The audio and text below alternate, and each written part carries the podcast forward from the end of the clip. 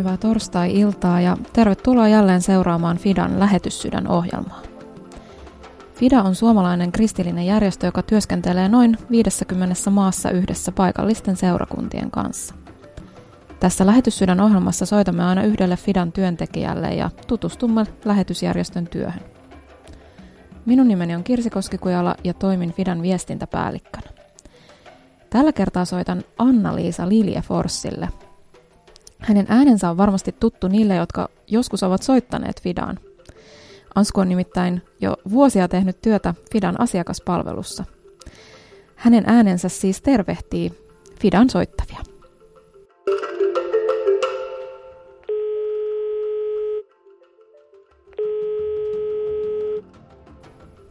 Hei Ansku, Kirsi soittaa täältä Fidan toimistolta. No hei. Mitä kuuluu sinulle tänään? Ihan hyvä kuuluu, kiitos. Täällä maalla nautin kauniista syyspäivästä. Yleensähän tämä asetelma on toisinpäin, eli ihmiset soittavat sinulle. Millä lailla Ansku vastaa Fidalla puhelimeen? Hyvä kysymys. Kyllä mä yleensä sanon, tota, että Fidassa Anna-Liisa puhelimessa. Ja yritän toki tehdä sen hymyillen, että ihmiset saavat kokea sen, että ovat tervetulleita soittaessaan. Ansku, millaista on työ lähetysjärjestön asiakaspalvelussa? No kyllä se on mielenkiintoista ja mukavaa, että tosi hyviä tyyppejä hän meille soittelee ja aika laajasti pitää tietää Fidasta, että sen on huomannut, että kysymyksiä tulee laidasta laitaan, että onneksi työkavereita saa sitten apua, jos ei itse osaa asiaan vastata. Millaisia asioita meiltä yleensä kysytään? No tota, aika paljon sitä, että no, ne on aina ihania kysymyksiä, kun tulee, että miten hän voisi auttaa, että niin kuin maailmalla on paljon hätää, että missä tarvitaan just nyt apua.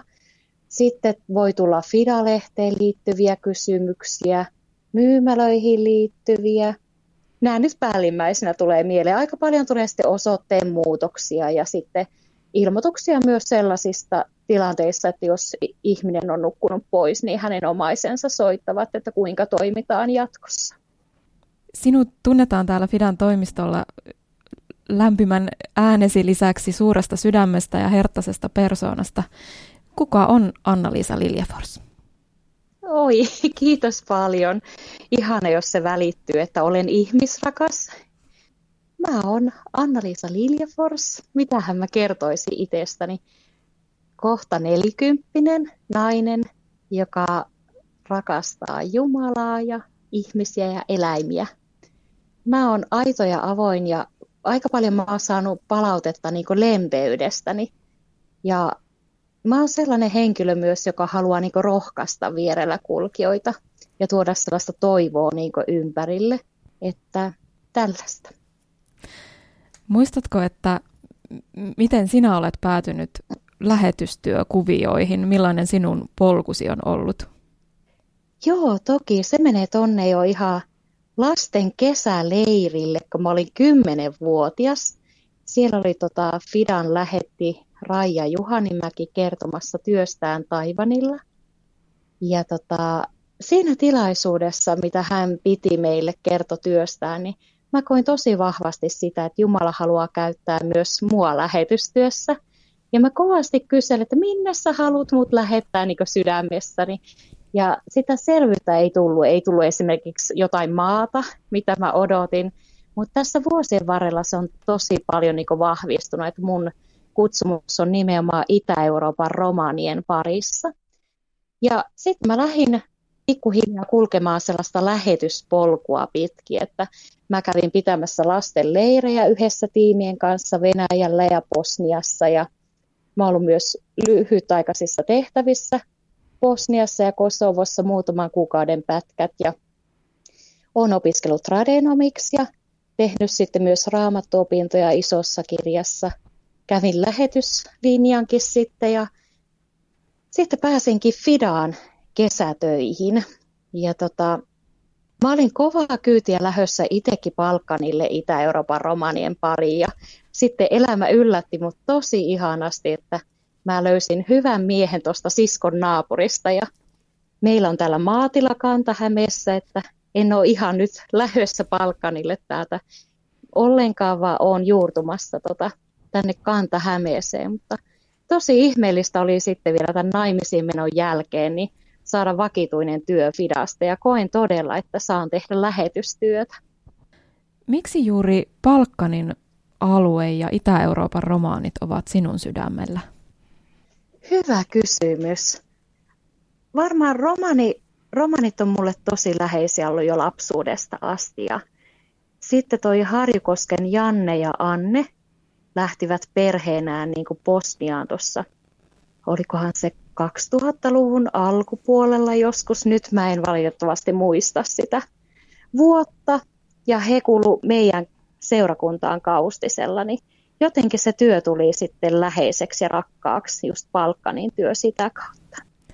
No tuolla Bosniassa, jossa olet ollut ja, ja Kosovossa, niin Vida toimii tosiaan romaanikylissä, romaanilasten parissa. Mitä suomalaisten tuki merkitsee noille lapsille? Siellähän on moni suomalainen kummina näille lapsille. Kyllä se merkitsee ihan valtavan paljon, että kyllä tämä kummien tuki tuo ihan konkreettisesti toivoa noihin köyhiin romaanikyliin ja romaaniyhteisöihin, että, että se elämä on ollut aika, tai on aika rankkaa ja sellaista, kun ei ole välttämättä toimeentuloa, että vanhemmat joutuvat kerjäämään ja keräämään metalliromua elättääkseen perheensä. Ja kyllä se on tuonut sitten ihan sellaista konkreettista toivoa tuonne kyliin, että lapset saa käydä koulua. Ja kummikohteessa aina tuetaan niin kuin näiden lasten koulun, koulun käyntiä, että he pysyisivät koulussa. Ja monia romaninuoria on valmistunut tuota Bosniastakin, missä olin Tuslan, Tuslassa, niin ihan ammattiin saakka. Ja mun mielestä yksi asia, mikä kuvastaa tosi ihanasti sitä, mitä mitä tuella saadaan aikaan ja ehkä kuvainnollisesti myös on se jotenkin, kun siellä Bosniassa oli sellainen kaatopaikka siellä Mosnikin kyläyhteisön niin kuin siellä yläpuolella, jonne ihmiset heitti niin kuin aina kaikki romut ja roskat ja sitten sateellahan sieltä valu mitä vaan sitä pitkin sitä kylätietä ja sitten täällä kummikohteessa niin kuin henkilökunta jutteli niin kuin näiden romanien kanssa, että mitä me voitaisiin yhdessä tehdä tällä kylällä, että miten me saataisiin tätä tilannetta parannettua. Ja he unelmoivat yhdessä ja keksivät sitten, että he putsaa tuon kaatopaikan. Ja niin he keräsivät jäte, jätessäkin kaupalla sieltä roskia ja siistivät sen. Ja sitten tuli lopulta niin lapsille tällainen jalkapallokenttä. Ja sitten tuli myös se yhteisön niin kokoontumispaikka, että mä oon itse saanut olla pitämässä lastenleiriä tuolla entisellä kaatopaikalla, niin mun mielestä tämä puhuttelee jotenkin paljon ja kertoo siitä, mitä se toivon tuominen on. Tosi ihana, ihana tarina. Sä oot tosiaan monta vuotta jo palvellut erityisesti Fidan kummeja, joiden sydämellä on tukea näitä heikommassa asemassa olevia lapsia. Millaisia Fidan kummit on? No tosi ihania ja uskollisia ja mua aina jotenkin siunaa tosi paljon se, kun mä juttelen kummien kanssa, että, että kaiken sen taloudellisen tuen lisäksi, mitä he antaa kummilasten elämän hyväksi, niin monet kertoo sitä, kuinka he joka ilta muistaa näitä kummilapsia rukouksin. Ja tätä lähetystäkin varmaan kuuntelee moni, jolla on kummilapsi Fidan kautta. Haluaisitko sä sanoa jotain heille? kiitos tosi paljon, että, että tuellasi on iso merkitys ja mä haluan rohkaista sua myös jatkamaan tässä kummina. Että vaikka se ei aina siihen om, omaan elämään niin kuin näy joka päivä se kummilapsen asia, kuitenkin se kummilapselle se apu, mitä hän saa, niin se on ihan joka päiväistä ja hänen elämäänsä auttaa ja tota, haluan oikeasti tosi rohkaista, paljon rohkaista sua ja kiittää sua. Ja, että hyvin teet, jos muistat kummilapsia rukouksi myös. Onko joku asiakaskohtaaminen jäänyt sulle näiden vuosien varrelta erityisesti mieleen, kun oot kohdannut puhelimen ja sähköpostin välityksellä Fidan kummeja ja muita asiakkaita? Joo, kyllä on useitakin, että varmaan nyt mikä tulee mieleen, niin on tilanne, kun äiti soitti mulle pari vuotta sitten, erään pojan äiti, ja kertoi, että hänen poikansa on nukkunut pois. Et, ja tällä pojalla oli kummilapsi. Ja tämä äiti sanoi, että tämä kummilapsi-asia oli hänen pojalleen niin tärkeä, että hän haluaa jatkaa tämän kummilapsen tukemista.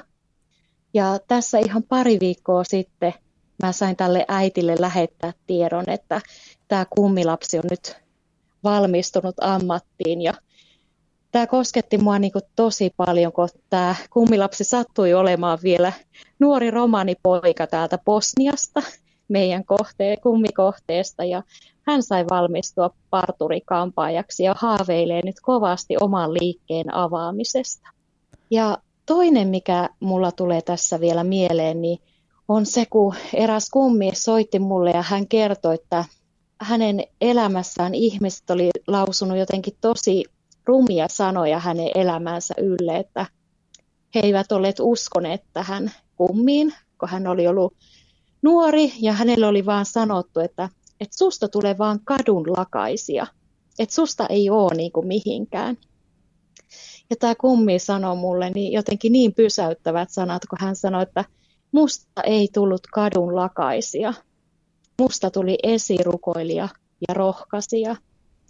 Ja tämä kummi on erityisesti sellainen, joka todella paljon niin kuin lähettää aina terveisiä kummilapselle ja, ja jotenkin tosi ihanasti ottaa tämän kummina olemisen. Niin mulla tuli myös jotenkin nämä meidän kummikohteissa nämä lapset, jotka on monesti alas painettuja siinä y- yhteisössä saattaa olla valtaväestön keskeltä ja syrjittyjä että heidän elämänsä ylle, esimerkiksi näiden romanilasten ylle helposti heitä tönitään tai ajetaan pois niin kuin muiden ihmisten osalta.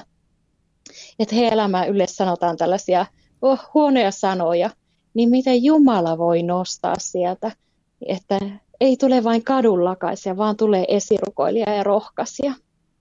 Kuulostaa Ansku tosi hienolta se, miten sä oot palvellut Fidan asiakkaita vuosien varrella ja ihan tulee mieleen, että olet saanut olla Jumalan, Jumalan niin kuin tämmöisenä välikäteenä monen kumminkin elämään. Et pelkästään kummilasten ja maailman köyhien lasten puoleen, vaan myös näiden meidän rakkaiden tukijoiden. Kiitos. Kyllä mä oon saanut itse kokea sitä, että on ollut tosi ihania hetkiä, hetkiä kummien kanssa.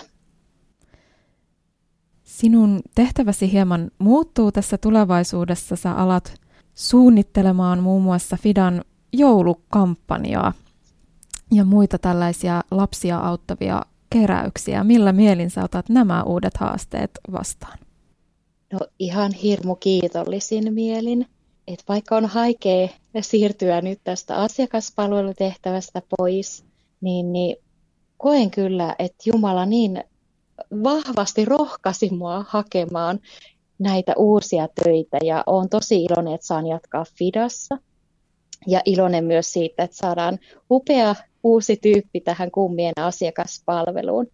Ja kyllä minusta tuntuu, että saappaat, joihin mä astun, niin on suuret, mutta mä uskon myös, että Jumala kutsuessaan aina myös varustaa ja ihana tehdä tiimien kanssa yhteistyötä Eli mulla tulee nyt tämä Toivon kipinä-kampanja aika lailla työpöydälle ja siinähän saa tehdä paljon yhteistyötä tämän Janne Harjukosken kanssa, joka on Fidalla romanilähetyksen koordinaattori.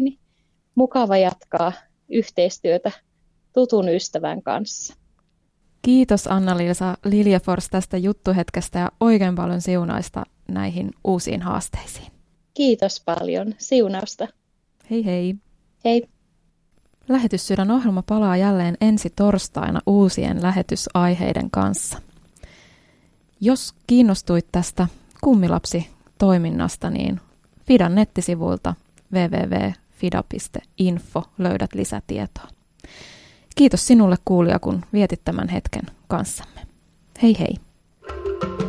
Haluatko kuulla säännöllisesti kuulumisia Fidan työstä maailmalla? Tilaa ilmainen uutiskirje osoitteessa fida.info.